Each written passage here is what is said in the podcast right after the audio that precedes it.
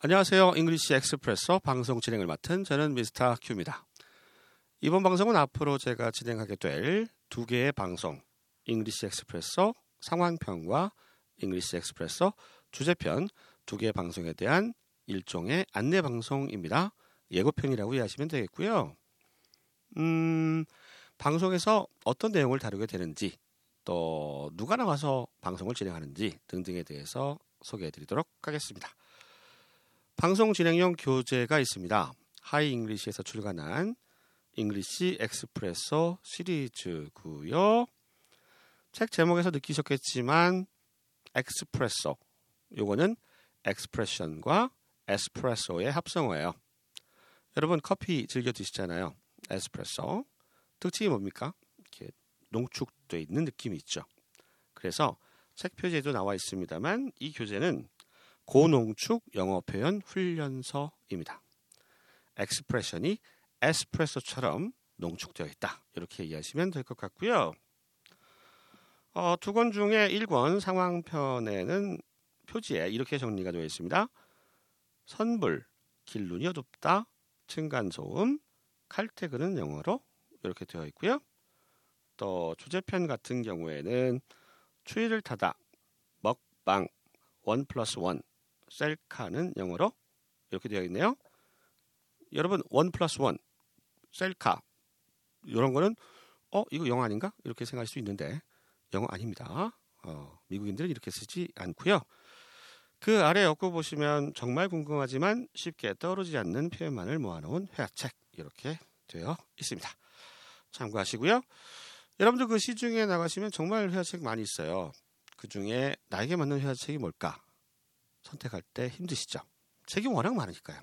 음, 그럴 때 책의 머릿말을 보시면 선택하시기가 훨씬 쉽습니다. 머릿말에 이제 이 책의 컨셉이 모두 녹아 있으니까요.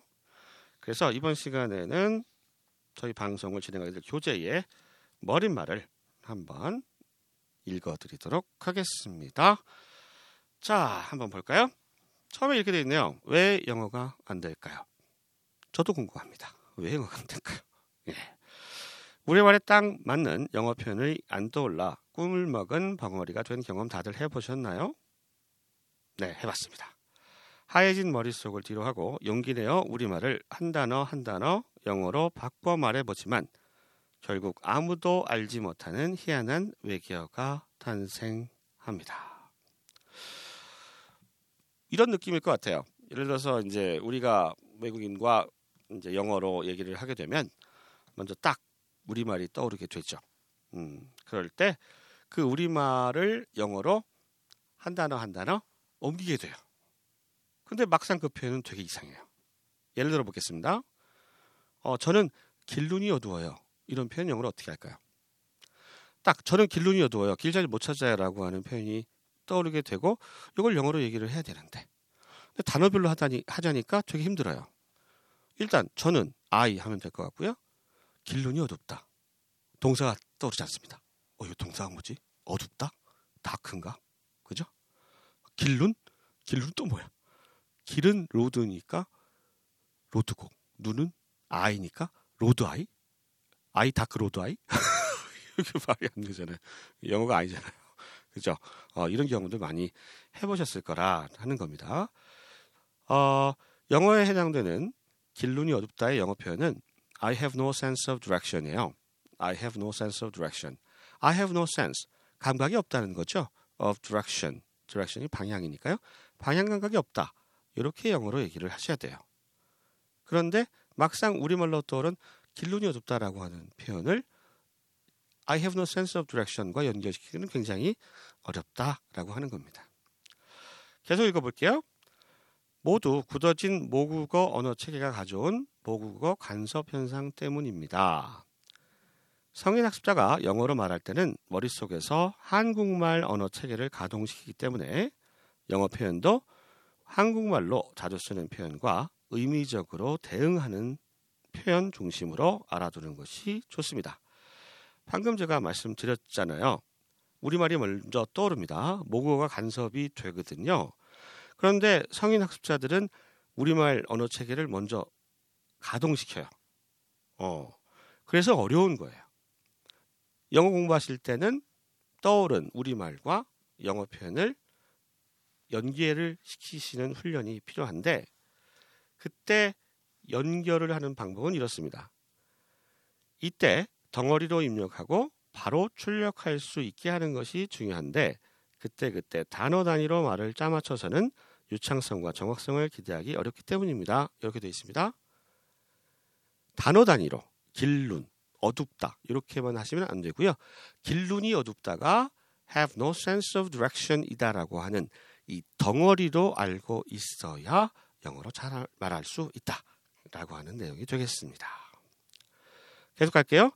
따라서 평상시에 영어 문장을 먼저 보고 그것의 한글 번역을 확인하는 것보다는 한국어를 먼저 본 후 영어 대응 표현을 확인하는 것이 더 효과적이라 할 수 있겠습니다. 실제로 성인이 영어로 대화할 때 머릿속에서 일어나는 복잡한 과정을 가장 유사하게 재현하기 때문입니다. 이렇게 되어 있습니다. 여러분들 이제 어떤 영어 회화책을 보면 영어 표현이 먼저 있고 우리말 표현이 해석으로 아래 달리는 책들이 있어요. 그런 책들은 솔직히 회화책이라고 보기 좀 어렵습니다. 우리말을 보고 영어로 되어 있는 책들이 저는 좋은 책이라고 생각을 해요. 왜냐하면 아까 말씀드렸잖아요. 원어민 앞에 딱 얘기를 할 때 우리말이 먼저 떠오를 수밖에 없어요. 어떤 분들은 얘기합니다. 영어식으로 영어 표현이 바로바로 떠올라야지 우리말이 간섭되면 안 되지라고 말씀을 하시는 분들이 계신데 어, 그분들의 말은 어느 정도는 일리가 있어요. 음, 굉장히 영어를 많이 해서 굳이 우리말을 떠올리지 않아도 영어 표현이 바로바로 나오는 분들한테는 그 말이 맞는 말이겠죠. 하지만 대부분의 영어 학습자들, 초중급 정도 레벨의 학습자들에게는 정말 어려운 일이고요. 처음에는 그런 분들의 경우에는 영어로 바로 떨어지지 않고 반드시 우리말이 먼저 떠오르게 돼 있다라고 하는 거. 그래서 그러한 떠오른 우리말들을 1대1이 아니라 덩어리 단위로 대응하는 훈련을 많이 해야 영어 회화를 능숙하게 잘할 수 있다라고 하는 것이 되겠습니다. 자, 그 다음 계속 한번 읽어볼게요. 본 교재는 굳어진 언어 체계를 가진 성인 학습자의 모국어인 한국어를 학습 매개체로 적극 활용하였습니다. 음, 제가 방금 말씀드린 거고요. 동시에 영어를 제2 언어, English as a second language가 아니라 외국어, English as a foreign language로 학습해야 하는 한국 학습자에게 반드시 필요한 반복 훈련이 용이하도록 구성하였습니다. 되게 어렵죠? 네, 굉장히 좀 이론적인 내용이라서요. 영어를 배울 수 있는 환경은 두 개가 있어요. ESL 환경과 EFL 환경이 있습니다. ESL 환경, English as a second language는 미국에 사는 한국 분들을 생각하시면 돼요. 미국에서는 거기서는 모국어가 영어죠. 그래서 아침에서 일어나서 저녁 자기까지 끊임없이 영어에 노출이 됩니다. 하지만 EFL 환경, 잉글리시에서 foreign language인 곳 우리나라죠. 우리나라는 아침에 일어나서 자기까지 대부분 한국어가 들리게 되고요. 영어를 들릴 일은 거의 없지 않습니까? 이런 환경을 EFL 환경이라고 합니다. ESL 환경에서는 아무래도 영어에 노출이 많이 되기 때문에 영어를 학습하기가 쉬워요. 반면에 EFL 환경은 정말 영어를 공부하기가 어렵습니다. 여러분도 많이 해보셨잖아요. 영어 공부 좀 하겠다고 어, 연초되면 맨날 영어책 한 권 좀 사시잖아요. 며칠 하다가 포기하게 돼요.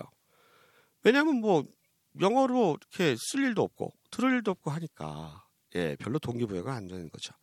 그래서 EFL 환경에서는 영어 학습하기가 어려울 뿐더러 이 책에 나와 있는 것처럼 굉장히 많은 훈련을 필요로 합니다. 책 구성 방식도 그래서 ESL 교재와 EFL 교재는 조금 달라요. 아무래도 EFL 교재는 우리말, 모국어로 쓰는 우리말이 좀 많이 개입이 되게 되어 있고 훈련을 좀 많이 할 수 있도록 장치를 마련해 놓은 것이 특징입니다. 이 교재는 당연히 EFL 환경에 맞춰서 개발된 교재이고요. 자, 마지막 부분 제가 다시 한번 읽어 드릴게요. 이 책이 제시하는 학습 전략과 핵심 표현들을 따라가다 보면 그동안 수많은 시행착오를 거쳤던 한국의 영어 학습자들의 어려움을 상당 부분 해결할 수 있으리라 자신합니다. 음, 그렇죠. 뭐 어떻게 보면 뻔한 말이라고 할 수 있죠. 이 책 좋아요. 그 얘기잖아요. 예. 근데 제가 봐도 이 책은 EFL 환경에 최적화된 교재다라고 생각이 되고요. 또 이 책의 장점 중에 하나가 전 듣기라고 생각해요. 듣기. 예. EFL 환경에서는 영어를 이렇게 들을 일이 많지가 않잖아요. 근데 일반 회화책에 보면은 듣기 연습은 그렇게 음, 체계적으로 학습할 수 있도록 구성된 책들이 별로 없어요. 그냥 표현만 쭉 나열한 책이 많잖아요. 근데 이 책은 보니까 앞쪽 어, 한 유닛의 앞쪽 부분은 회화 표현을 익히게 되어 있고요. 뒤쪽 부분은 listening 훈련을 할 수 있도록 구성이 되어 있습니다. 그 점도 이 책의 참 좋은 장점이다라고 저는 생각을 하고요. 아무래도 제가 방송 진행자니까 이 책을 많이 좋다고 얘기해야 되겠죠. 실제로도 좋습니다. 예. 자, 머릿말 잠깐 살펴봤고요. 음, 그 다음에 그러면 책에서 다루고 있는 내용이 뭔가 한번 제가 간단하게 말씀드리겠습니다.